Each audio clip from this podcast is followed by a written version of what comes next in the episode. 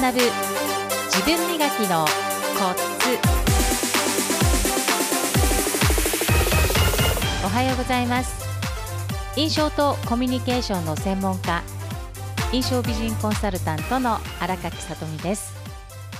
本日も最後までお付き合いください。よろしくお願いいたします。第131回目のポッドキャスト配信でございます。今回のテーマは成功とは何かということについてお話をしたいと思います。成功という言葉を皆さん耳にするとあなたは成功していますかって聞かれたら皆さんはどのような反応をしますか？どのような言葉を返しますか？成功の定義って一体何でしょうか？こんなことをね私ある時から考え始めて成功という言葉いろんな視点から考えられるなーって思います。先週ふと行動したことからある本を手に取り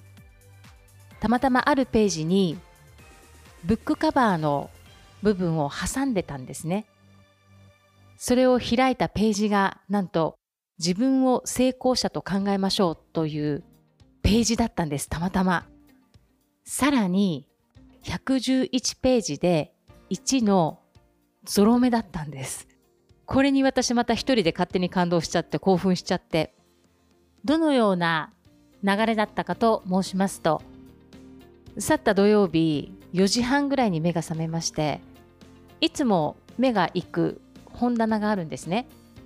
本はさっと見てもタイトルが浮かび上がってくるっていうことがなかなかなくって先週は本当にたまたまパッと目に入った本のタイトルが浮き出るように私を取ってと言わんばかりな感覚があったのでそこを感じ取ったというより私の手がその本を取るという動作にも映っていたんです。だからそのまま取って何か挟んでるなと思って開いたら自分を成功者と考えましょうというテーマのページだったんです。何か意味があるかもって読みながらそうよね成功の定義ってそんな捉え方本当にあるよねと思って一人で涙というか涙が出てきたなぜかわからない読みながら心にすごくしみる部分があってちょっとだけ一人で泣くというか涙が流れてきました。この日パーソナルレッスンのスタートでもあり甥っ子が急に「さとみおばちゃん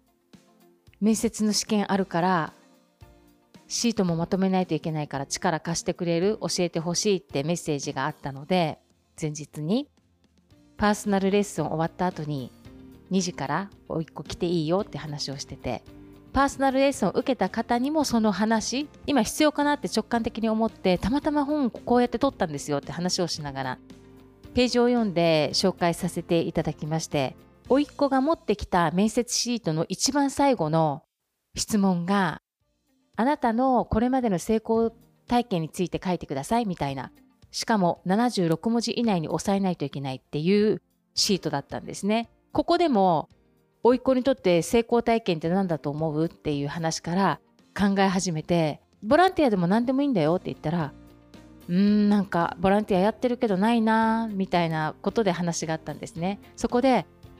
そうだ実は今朝ねっていう話で本の話をしました。このようなことがあったからポッドキャストで自分を成功者と考えましょうというページを紹介させていただきたいなと思ったのでご興味ある方はどうぞ最後までお聞きいただきたいと思います。この本はトーチェ氏の心の法則という本です。この本私20年前ぐらいから多分持っているはず。1975年に発行されています。私生まれた年が1971年だからだいぶ前の本ではあるんだけれども心に響くそうだよなっって思わせる内容っていうことは本当にすごいんだなと思いながら。では自分を成功者と考えましょうというページを読みます。皆さんは皆さんの経験と重ね合わせながらお聞きいただいて心に響いた言葉などはメモをしていただけるといいかなと思います。自分を成功者と考えましょう。あなたが自分自身を軽んじるときあなたは自分の心に向かって私はダメな人間だとか私は失敗者だと言い聞かせているのです。自分の潜在意識にもっと失敗を重ねるように命じているのと同じです。それに加えてあなたの意識の繁栄である周囲の人々もあなたを軽視することでしょう。治療の方法は？成功者になることです。まず成功とは何でしょう？ある人は自分が6ヶ月間仕事を続けられたらそれを成功と考えるかもしれません。年間2万ドルの収入を得ればこの世の春と感じる人もいるでしょう。また、